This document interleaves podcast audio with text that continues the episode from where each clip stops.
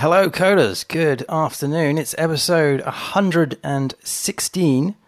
Uh, today we're going to be talking about development environments and um, what they are. Uh, what they are compared to things like uh, testing environments and production environments. Now, I've just noticed the stream bitrate is dropping, but we're, we're going to continue on because I'm, going to, I'm recording this as we go, and this will be used, obviously, for the audio version of this podcast.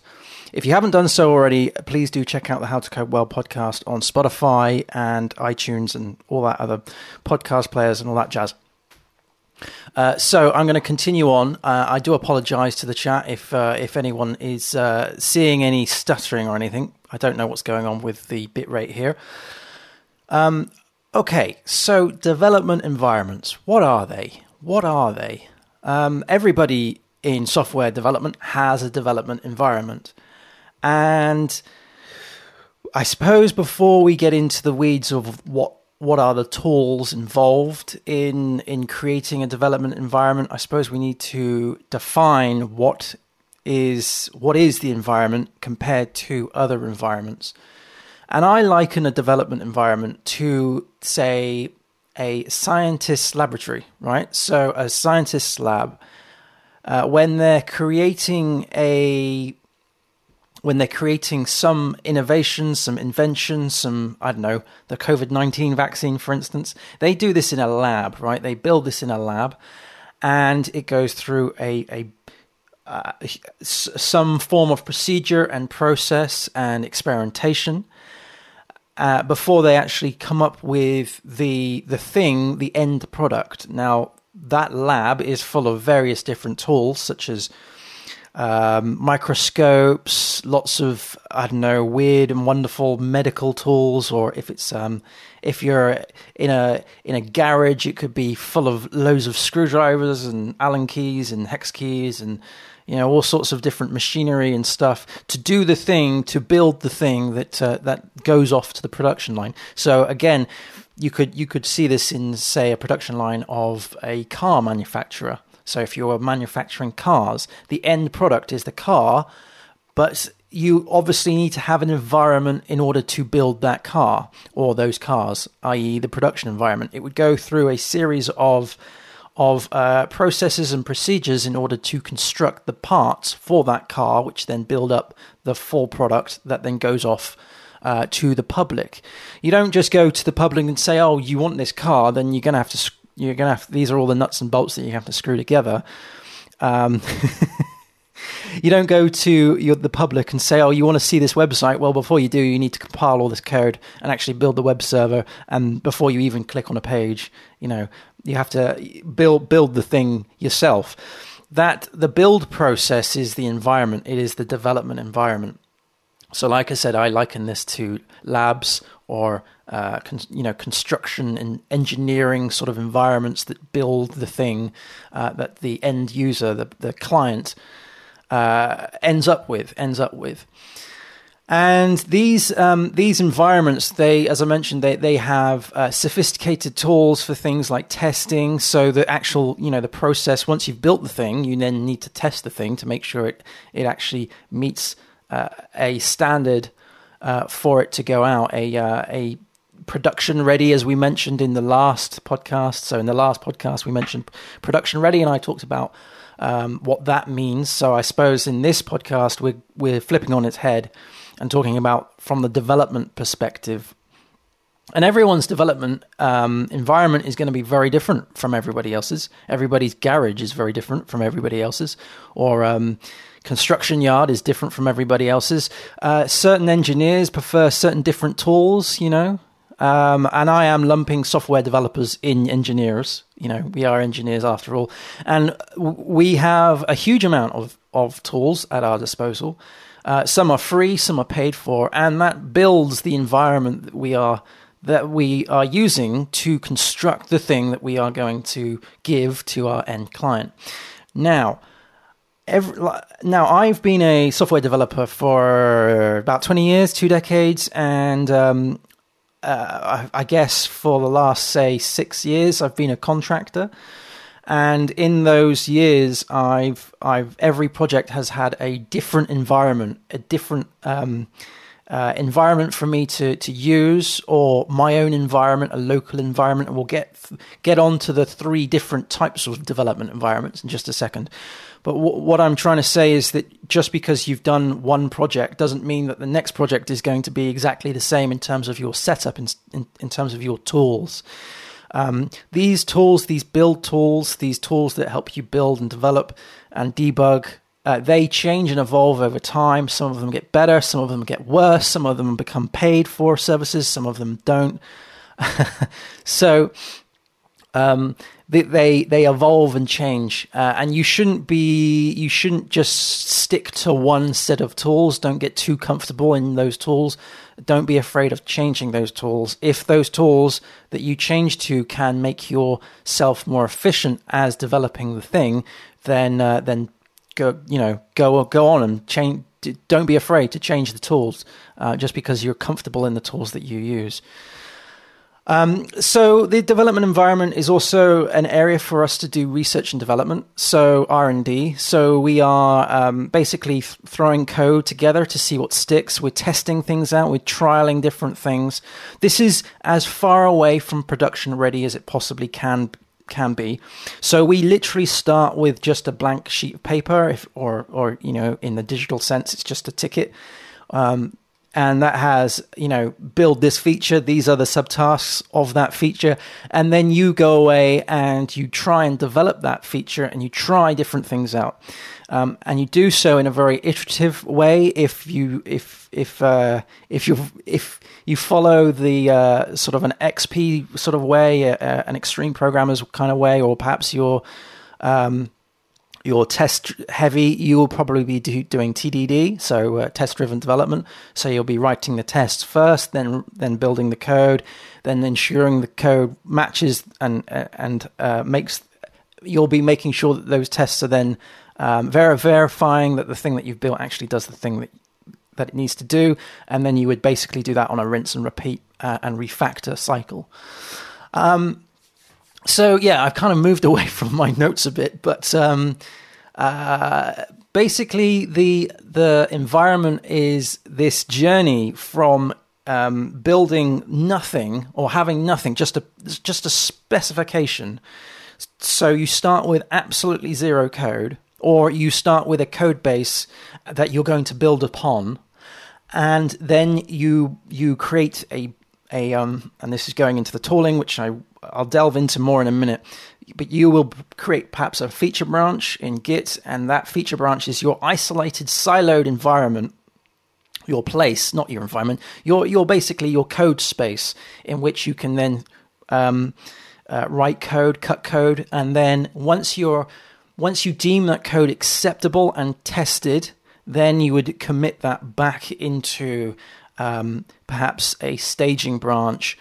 Um, which then later on gets committed back into your, the main branch, the master branch, and that's kind of and that's how you would you would roll it. You know, you would have a feature, you would def- build the feature out, test the feature, and then commit that back into the main sort of uh, timeline, if you will. So you, the histories then get merged, and then that gets pushed off off to wherever it needs to go, staging, production, and so on and so forth.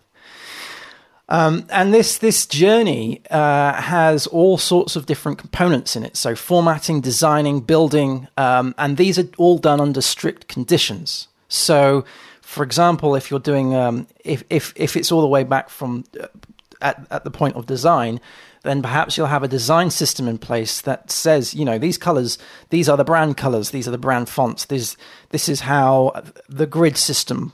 Um, is used, this is how the buttons should look like. All of those kind of components would be built up um, and defined in that well-scoped uh, sort of area.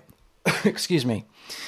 Um, and also, you would have in your in your um, in your testing space, you would have uh, perhaps C I, which is continual integration. So you'll be integrating it into something, and that thing, that pipeline, will be doing some, some code checking, making sure that the code matches a given uh, format, make, make sure that the code is up to standard, up to scratch. It might be checking some static analysis.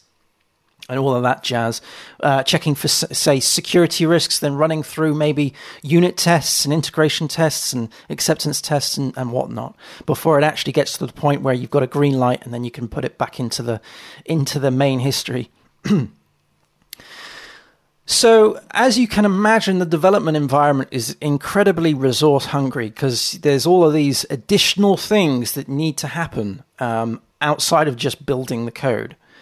So, you know, all of these auditing tools, all these reporting tools, all of these things, these these uh, cogs in the wheel that that um, audit and verify your own code.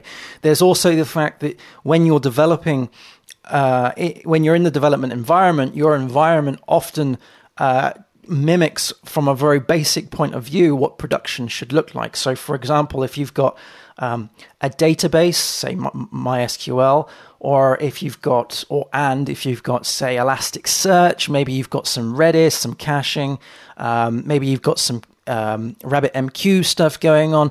You would have all of those components in your development environment set to, say, development mode, maybe. And so now you can you can see that you, your development environment kind of kind of mimics the infrastructure in a very loose sense to what is actually going to be pushed out to production. Otherwise, how how can you develop something when you can't develop when when you don't have a, a very similar working environment to what will actually be used? So this this um, this means that your development environment needs to be really really good, as in incredibly good with hardware. Um, it needs to be as good as it possibly can do because you don't want to be hitting any bottlenecks. You're essentially creating a mini environment, a mini world that replicates what perhaps production kind of looks like. And you're testing and writing code against it, refreshing the page, running scripts, doing all sorts of different things, you know, throwing things at it, testing it, hammering it, trying different different uh, user journeys out and all of that stuff. You don't want your hardware being the bottleneck at all. Um, and so this is why I go back to saying, like, I will never buy a laptop again that only has sixteen gigabytes of RAM because that is just impossible for me to work on. Um, it needs to be at least thirty-two coming up to sixty-four. That's why I haven't pushed the button on the new Apple uh, M ones, because you just can't get a, anything above sixteen gigs. And in my opinion, that's not, well, I certainly can't use it. I was going to say that's not professional, but you know, you can build you can build applications with less RAM, sure, but when you start having when you start working on resource hungry environments, then you really need to start having a laptop or a, a, a development environment that packs a punch. Also, and we are sort of dripping down into the tooling, and we'll get more into specifics in a minute. Also, a lot of these um, development environments uh, rely on virtualized environments in order for you to do your work. Now, before we move into that even further, let me just say that there's There's three different types of development environments, okay? And you can actually you can actually intermingle these. And I've used all of these three these three before in various different projects. The first one is the obvious one, and that is that it is your machine and it's, you know, it's local to you. As in, you pull the code down to your local machine. You are perhaps running Docker containers on your machine. You are running tests on your machine, on the code that you write on your machine. It is all on your machine. The second one is where you've got, um, they're kind of like virtualized environments. So these are environments that you connect to and then work on remotely. So, for instance, it could be a virtualized environment somewhere that you connect to via a V P N, and um, that that that environment would be set up to replicate some other environment that something is being used. The other, you know, maybe it's c- kind of closer to production than what you can do on your local machine, and this is done for various different reasons. Um, So, for instance, if you're working on it for a company and they they prefer to have all of their tools under their own belt, and they prefer that all of their developers are using the same tools, then that th- having this sort of um, remote access uh, is is quite useful, because then they they control what is what the developers can actually can actually install and use. So, for instance, if you needed to install some software, then you would have to request that software to be installed in your virtualized environment that you log into. Now, you could log into that virtualized environment using something like um, S S H or like just a remote desktop or something like that. So I, I've played with that before. Um, it's okay, you know. It's um, there is there is an extra level of friction because, like I said, you have to then request the things that get installed on your on your virtualized environment, and also you're not actually in control of the virtualized environment. That virtualized environment is owned by by the company, and therefore It, it, it's not e- as easy for you to just tinker with it, if that makes sense. Um, the the ones that I've used that are very good are the ones that can be torn away, scrapped, and then replaced very, very quickly. So if you screw up your virtual environment, you just request it to be uh, rebuilt, and it just get, gets rebuilt from, from the fly. Um, and that that's really, really good because, like I said, you want to reduce the amount of friction that the Uh, the developer has to actually develop the tools. So the last one, the third one is is is more of a cloud-based kind of interface. So this is where you're using tools that are actually on the web, and this is becoming more of a trend now, where you've got, say, V S Code that you can run in the browser, or you've got code. I think it's code. Is it Code Spaces from um, from GitHub, where you can actually build a development environment in the cloud and then allow people access to it, but through through perhaps a browser interface. So, and, and you can mix all of these up together. You can mix, mix these together if you want. Um, so a, a, another example of using cloud-based stuff is is like peer programming. So if you're in a if you're a remote dev like I am and you're peer programming with someone else, then you would share the screen, right? You would share your screen, and you would maybe, and there are tools, especially, I know that there's one in, I've used it before in P H P Storm, and there is another one, I'm sure, for V S Code. I'm not a V S Code user, but I'm sure there is one here where you can actually do a peer programming session with another programmer, and you can share the same um, sh- same same code base, and they can play with it. You can play with it almost as though they are sat right next to you. Um, so and, and there's there's various other other other third party tools and stuff that you can use for that too. That's that's more of a sort of a, the cloud an example of a the cloud based environment setup. So for example, there I don't necessarily need to have the code base checked out. I could just um, I could just share someone else's screen and then jump on their stuff. Um, So they all have pros and cons, right? They all have pros and cons because the, the, the local one, the traditional one where you, you have a local machine, it's your responsibility and it's it's expensive. As a contractor, you you obviously need to have, you know, as a as a self-employed developer, I need to have the tools in order to do the work, right?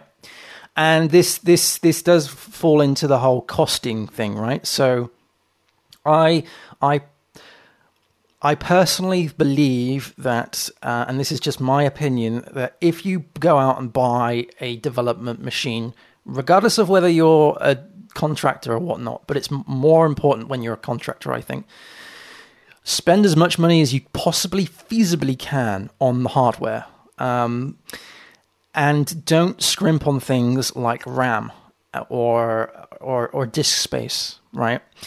Even, you know, don't don't go, oh, I'll never have, I'll never use a terabyte, so I'll get five, five, twelve gigs, you know, or, you know, thirty-two gigs is too much, so I'll just bring it, spin it down to sixteen. No, if you can afford it, if you can afford it,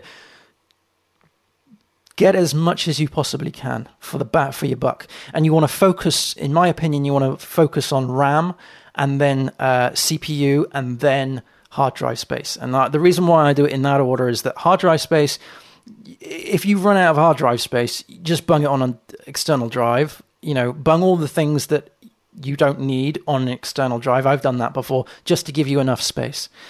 Um, you know, and also, and also um, something that is extremely important when you're a contractor is when you have a your your own local development environment, have that separate to whatever you do as a side project. So whatever, you know, the How to Code Well stuff, I try and keep that as separate as possible. I'm talking now on my Mac Mini, which is not anything to do with the client stuff, right? Because that's just not on during the day. And then the laptop here um, has most of the client work on it. And um, that I try and keep that I try and keep that separation as much as possible. Um, just because of, of say, storage space or anything else, you know, if if a client wants me to to install something, then I have to say, yes, of course, I will. And it's a working machine. It's, it's a machine for a p- professional piece of work, right? This this is and and this this is sort of a different headspace to being a hobbyist web developer, to being a professional web developer, someone who gets paid, you know, an hourly rate or a daily rate to do something, compared to someone who's just building something on the side because they think it's fun and they're interested in it. There's no, there's obviously, you know, that's all well and good, and everybody st- starts like that, fine. But once you start really getting paid for it, then you really need to make that sort of, okay, no, enough's enough now. Let's buy a dedicated machine for our local environment. And you, the thing is, you don't you don't know what your client is going to require until they require it. so so you know, some I've been in conversation where people will say, you know, this is uh, this is hundreds of gigabytes that you need to pull down. You know, you need you need to run this script overnight. And that conversation's made it like half past four in the evening, and everything, every shop is going to shut. If you don't have that space, you don't have that space, you know. So you want to have uh, disk space and RAM in abundance, in abundance. And what I like to do is refresh my local environments um, probably once every three to four years. And I try and spec them out as, as, like I said, as best as I possibly can when that happens. And you shouldn't really be worried about, I mean, if you're being paid well for what you do, try not to worry too much about the cost, because if you're being paid well for what you do, then that's the tool, you know, that's the tool. Try and work out how much the your tools are f- per day based on what you are. You'll be shocked. What you get, you'll be shocked. Okay, so let's talk about the tooling um, that's in the development environment. W- w- what actually are the things in the environment? So the first one um, is an obvious one, and that's, uh, or it might not be an obvious one. It is uh, an I D E. Okay, so this is an integrated development environment. Now, this um, you don't have to have this when you're starting out. When you're starting out, you don't have to have an I D E. Although I personally Uh, suggest you do, because it does give you a lot of um, sugar that you can, um, some sweetener on your code. So it has things like autocomplete. It has connections to, say, databases. It's got debugging tools. It's got all sorts of like source control stuff. It's got all sorts of good stuff that an every developer will eventually need. Um, also, you've got terminals. All right, so Uh, I know that, uh, I mean, I'm not, I, I'm a Mac guy, I'm a Linux guy. I don't know what Windows, what it's like in the Windows world at the moment. Um, but, because uh, because thankfully I'm no longer a Windows dev, woo! Um, but uh, you've got things like the Windows shell. Um, and with Mac, you've obviously got terminal. I use iTerm pers- personally. Um, and then Linux, you obviously have the, the bash shell. Uh, okay, so then you've got source control. As I mentioned earlier, you have your, like your feature branches and your, your main branch, your master branch, and then you've got your fixed branches and release branches and all of that stuff. That's all done in source control, so things like Git. Um, and then you've got, um, say, your database stuff. So you've got a S Q L editor. Um, so, I mean, I pref- personally prefer to do all my S Q L in the command line, but that's because I'm an old Git. I'm an old guy, um, but, but you could use, say, P H P. Uh, what's the one? What's P H P MyAdmin, or there is S Q L Pro, or whatever. Um, then you've got your A P I stuff, so Swagger. You've got uh, Postman or Postwoman, um, and Then you've got your actual environments on top of your development environment. So you've got your Docker containers, right? So you've got Docker. Or you might be using a LAMP stack, a WAMP stack, a MAMP stack if you're a P H P developer.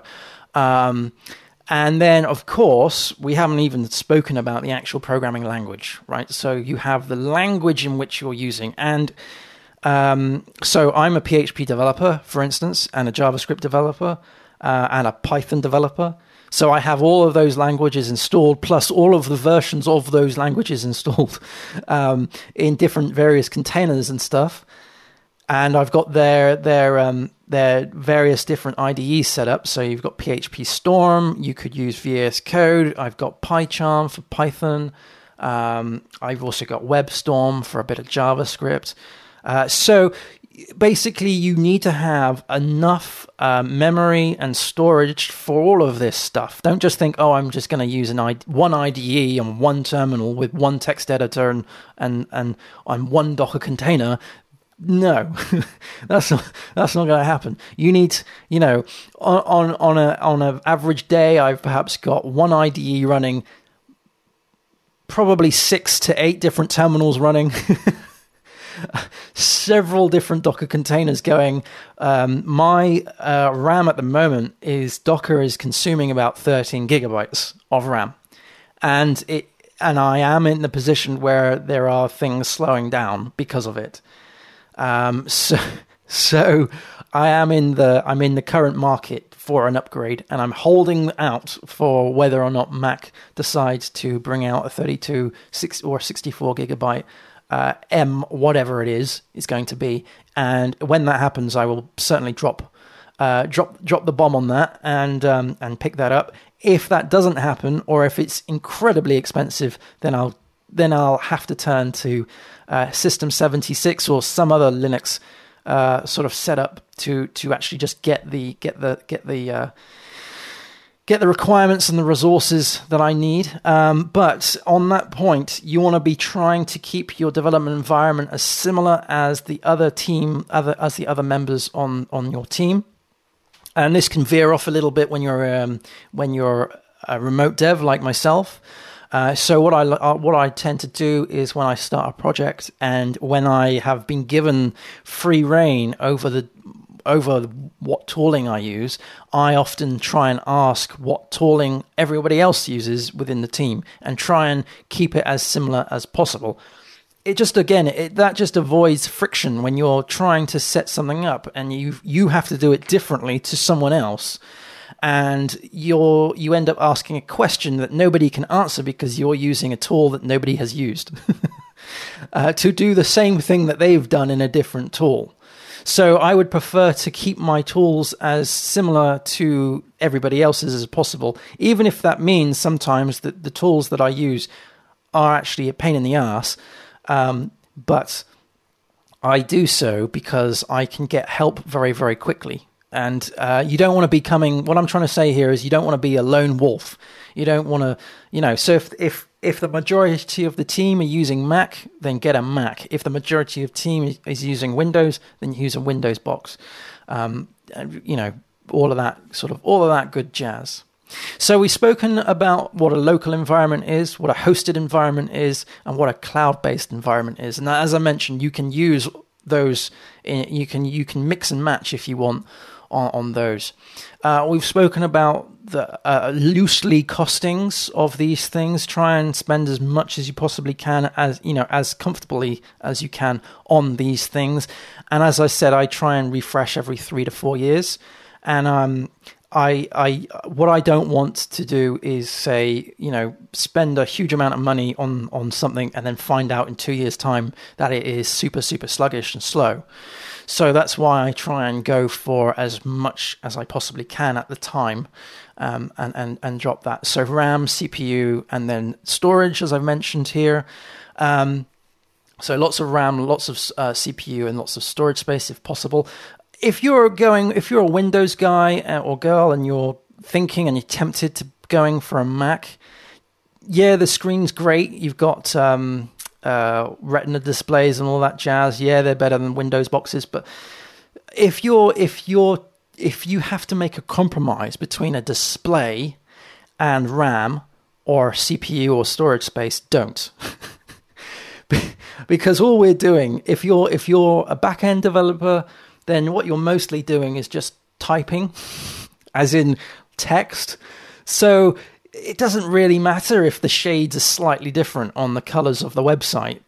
They're, you know, it's less important to a back-end developer than it is on a front-end de- developer who actually, you know, is working very closely with the designer and the C S S and all of that stuff. If you're purely back-end, then and then don't make the compromise just to get a better screen.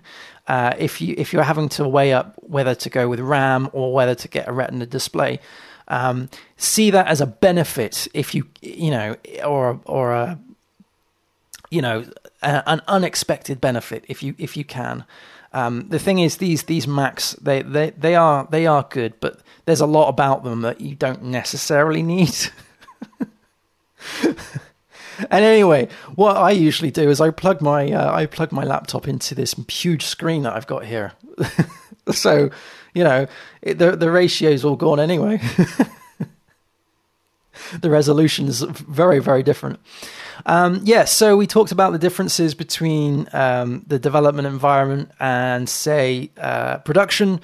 We mentioned that produ- you want to try and keep it as close as possible, but obviously you're in development mode. This means that you're going to be doing things with caching turned off, with various different things, uh, debugging tools turned on. Okay, so as you may have seen when I've done my live stream, my live coding on things like um, the e-commerce shopping cart that we're building at the moment, Silas, uh, using Symfony. That's all in development mode, and that's incredibly, incredibly slow. But as soon as I put it into production mode, it's incredibly fast, and that's because of the caching and all of that other other other things that you that get turned on when you get into production mode. Um, and it's the same for front-end devs as well. They have a different setup um, from development and production. In production, a lot of their code is minified, uglified, and compressed, whereas in development, it's not. Obviously, and therefore their file sizes are much bigger. Their their um, their request uh, H T T P requests are huge compared to what it is on production, um, and therefore they need to have the the uh, resource to allow them to do that and manipulate things on the fly. Um, so yeah. I hope I haven't missed anything out, but if there, if I have done, please do let me know. Um, jump on Twitter at How to Code Well. Also, if you haven't done so already, please do check out our Discord server. It's uh, howtocodewell.net forward slash Discord. It's totally free to join. There is sections in there for, say, coding help and uh, project feedback. I've also got a bunch of... Um, Uh, channels in there for for things like, you know, the notifying when these live streams are going on and other bits and pieces like that too. Uh, we've recently we've recently had a spammer, and I just want to say a massive thank you to uh, the community for uh, pointing that out. And I, you know, that's been completely banned. That that uh, spammer has been totally banned. Uh, so it's a nice community to check out if you're new to programming. Then do join, because there's a lot of people there that can give you help and advice. And also, if you have a suggestion for uh, upcoming videos, podcasts, tutorials, courses that I do on How to Code Well, then there is a suggestions channel on Discord too. Anyway, thank you ever so much for watching. Happy coding, everybody. And I hope the bitrate hasn't been too bad today. Uh, I will, um, I'm obviously recording this as well as streaming this. So I'll be using the recording, not the stream version, to do the podcast, which goes out every Friday. Thank you very much. Happy coding, everybody. And I'll see you again soon. Cheers. Bye-bye.